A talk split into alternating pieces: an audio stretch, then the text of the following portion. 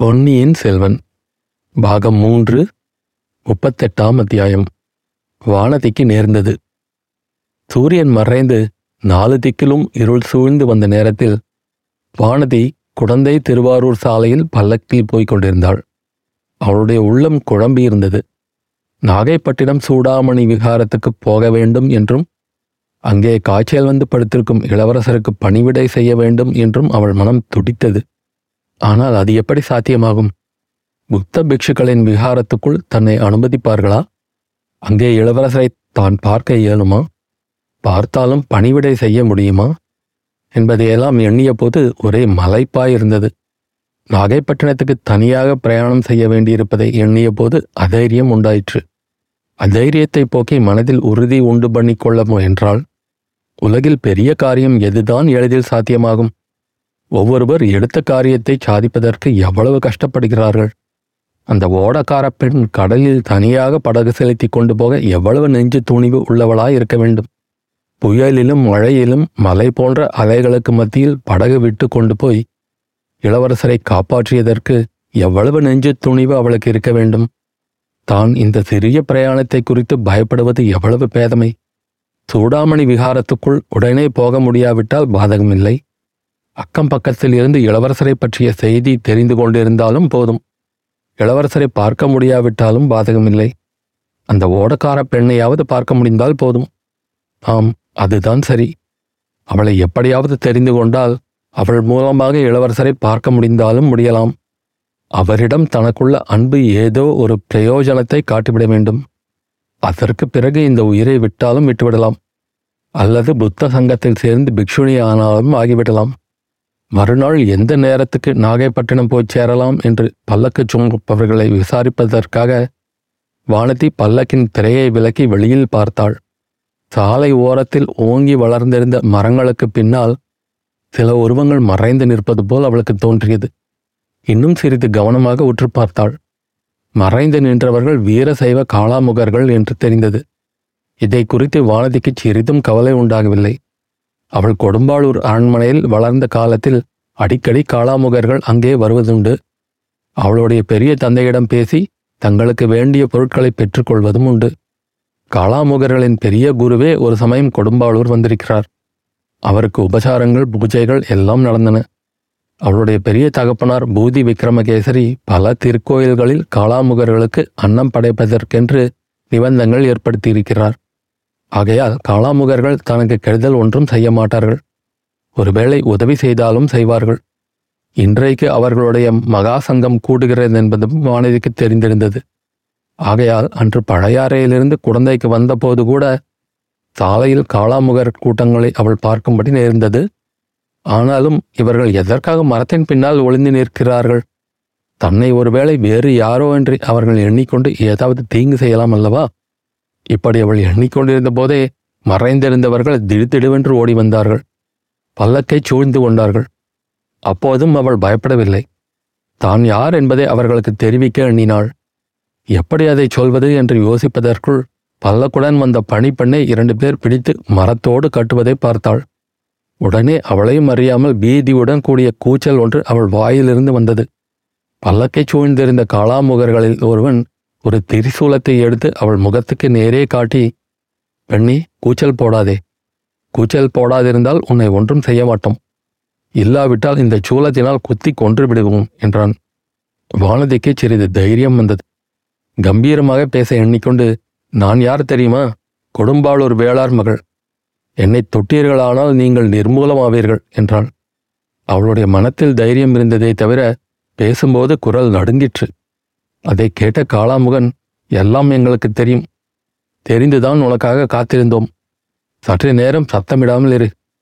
இல்லாவிட்டால்" என்று மறுபடியும் திரிசூலத்தை எடுத்து நீட்டினான். அதே சமயத்தில் சாட்டையினால் சுளீர் சுளீர் என்று அடிக்கும் சத்தமும் ஐயோ என்ற குரலும் கேட்டது. அப்படி அடிபட்டு அலறியவர்கள் திவிகையை தூக்குவோர் என்பதை வானதி அறிந்தாள். அவர்களை சில காளாமுகர்கள் சாட்டையினால் அடித்திருக்க வேண்டும். அதை பற்றி வானதி ஆத்திரப்பட்டு பல்லக்கிலிருந்து கீழே இறங்கிவிட எண்ணினாள். அதற்கு சந்தர்ப்பம் வாய்க்கவில்லை. ஏனெனில் சிவிகை தூக்கிகள் பல்லக்கை சுமந்து கொண்டு ஓடத் தொடங்கினார்கள். காளாமுகர்களும் பல்லக்கை சூழ்ந்தவண்ணம் ஓடி வந்தார்கள். ஓடும்போது அவர்கள் பயங்கரமாக கூச்சல் போட்டிக்கொண்டு ஓடினார்கள். ஆகையால் வானதி தான் கூச்சல் போடுவதில் பயனில்லை என்பதை உணர்ந்தாள். ஓடும் பல்லக்கிலிருந்து கீழே குதிப்பதும் இயலாத காரியம். அப்படி குதித்தாலும் இந்த பயங்கர மனிதர்களுக்கு மத்தியில்தானே குதிக்க வேண்டும். இவர்கள் எங்கேதான் தன்னை கொண்டு போகிறார்கள், எதற்காக கொண்டு போகிறார்கள் பார்க்கலாம் என்ற எண்ணமும் இடையிடையே தோன்றியது. சுமார் அரை நாழிகை நேரம் ஓடிய பிறகு மரங்களின் மறைவிலிருந்து ஒரு பழைய துர்க்கை கோயிலுக்கு அருகில் வந்து நின்றார்கள். இதற்குள் நன்றாக இருள் சூழ்ந்து விட்டது. ஒருவன் கோயிலுக்குள் சென்று அங்கே எரிந்து கொண்டிருந்த தீபத்தை எடுத்துக்கொண்டு வந்து வானதியின் முகத்துக்கு எதிரே காட்டினான். காளாமுகர்களில் ஒருவன் வானதியை உற்று பார்த்து, பெண்ணி, நாங்கள் கேட்கும் விவரத்தை சொல்லிவிடு, உன்னை ஒன்றும் செய்யாமல் விட்டுவிடுகிறோம், அல்லது நீ எங்கே போக விரும்புகிறாயோ அங்கே கொண்டு போய் பத்திரமாய் சேர்த்து விடுகிறோம் என்றான். வானதியின் மனத்தில் இதுவரை தோன்றாத சந்தேகம் உதித்தது. எனக்கு என்ன விவரம் தெரியும், என்னை என்ன கேட்கப் போகிறீர்கள் என்றாள். பெண்ணே, நீ யாரோ ஒருவரை அந்தரங்கமாக சந்திப்பதற்கே இப்படி தனியாக பிரயாணம் தொடங்கினாயல்லவா? அவர் யார்? யாரை சந்திப்பதற்காக புறப்பட்டாய்? வானதியின் சந்தேகம் உறுதிப்பட்டது. ஒரு கண நேரத்தில் அவளுடைய உள்ளத்தில் ஒரு பெரிய மாறுதல் உண்டாயிற்று. ஒரு சிறிய சத்தத்தை கேட்டாலும் பயந்து மிரண்டு கொண்டிருந்த பெண்மான் உலகில் எதற்கும் அஞ்சாத பெண் சிங்கமாக மாறியது. நான் யாரை சந்திக்க புறப்பட்டால் உங்களுக்கு என்ன? நீங்கள் யார் அதை பற்றி கேட்பதற்கு? சொல்ல முடியாது என்றாள் வானதி. காளாமுகன் சிரித்தான். அதை நீ சொல்ல வேண்டாம், எங்களுக்கே தெரியும். இளவரசன் அருள்மொழிவர்மனை சந்திப்பதற்குத்தான் நீ புறப்பட்டாய். அவன் எங்கே விழுந்திருக்கிறான் என்று சொல்லிவிடு, உன்னை ஒன்றும் செய்யாமல் விட்டுவிடுகிறோம் என்றான். நீங்கள் என்ன வேண்டுமானாலும் செய்து கொள்ளுங்கள், என்னிடமிருந்து எந்த விவரமும் நீங்கள் தெரிந்து கொள்ள முடியாது என்று வானதி அழுத்தம் திருத்தமாய் கூறினாள். உன்னை என்ன வேண்டுமானாலும் செய்து கொள்ளலாம் என்றா சொல்கிறாய்? நாங்கள் செய்யப்போவது என்னவென்று அறிந்தால் இப்படி சொல்ல துணிய மாட்டாய். என்ன செய்யப் போகிறீர்கள்? அதையும் சொல்லி பார்த்து விடுங்கள். முதலில் உன் அழகான பூ போன்ற கரங்களில் ஒன்றை இந்த தீபர்த்தி பிழம்பில் வைத்து கொளுத்துவோம். பிறகு இன்னொரு கையையும் கொளுத்துவோம். பின்னர் உன் கரிய கூந்தலில் தீவர்த்தியை காட்டி எரிப்போம். நன்றாகச் செய்து கொள்ளுங்கள். இதோ என் கை. தீவர்த்தியை அருகில் கொண்டு வாருங்கள் என்றாள் வானதி. ராஜ்யத்தில் நடந்து வந்த சூழ்ச்சிகள், சதிகள் எல்லாம் வானதிக்கு தெரிந்துதான் இருந்தன. இந்த துஷ்டர்கள் சதிகாரர்களின் ஆட்களாய் இருக்க வேண்டும். இளவரசர் இருக்கும் இடத்தை கண்டுபிடிக்க பார்க்கிறார்கள். அவருக்கு கெடுதி செய்யும் நோக்கத்துடனே தான் இருக்க வேண்டும். இளவரசருக்காக, அவருடைய பாதுகாப்புக்காக நான் இத்தகைய கொடூரங்களை அனுபவிக்கும்படி நேர்ந்தால் அதை காட்டிலும் பெரிய பாக்கியம் என்ன இருக்கிறது? இவ்வாறு எண்ணினாள். அந்த எண்ணம்தான் அவளுக்கு அத்தகைய மனோதைரியத்தை அளித்தது. பெண்ணே, யோசித்துச் சொல், வீண் பிடிவாதம் வேண்டாம், பிறகு வருத்தப்படுவாய். உன் ஆயுள் உள்ள வரையில் கண் தெரியாத குரூபியாயிருப்பாய் என்றான் காளாமுகன். என்னை நீங்கள் அணு அணுவாக கொளுத்துங்கள், என் சதையை துண்டு துண்டாக வெட்டுங்கள், ஆனாலும் என்னிடமிருந்து ஒரு விவரமும் அறிய மாட்டீர்கள் என்றாள். அப்படியானால் எங்களுடைய காரியத்தை பார்க்க வேண்டியதுதான். சீடா, கொண்டு வா அந்த தீவிரத்தியை எங்கே என்றான் காளாமுகன். அச்சமயம் வானதியின் கவனம் சற்று தூரத்தில் சென்றது. யானைகள், குதிரைகள், காலாட்படைகள், பல்லக்குகள் முதலியன அடங்கிய நீண்ட ஊர்வலம் ஒன்று அவர்கள் இருந்த இடத்தை நெருங்கி வந்து கொண்டிருப்பதை பார்த்தாள். தெய்வத்தின் அருளால் தனக்கு ஏதோ எதிர்பாராத உதவி வருகிறது என்று எண்ணினாள். ஜாகிரதை, அதோ பாருங்கள் என்று சுட்டிக்காட்டினாள். காளாமுகன் மறுபடியும் சிரித்தான்.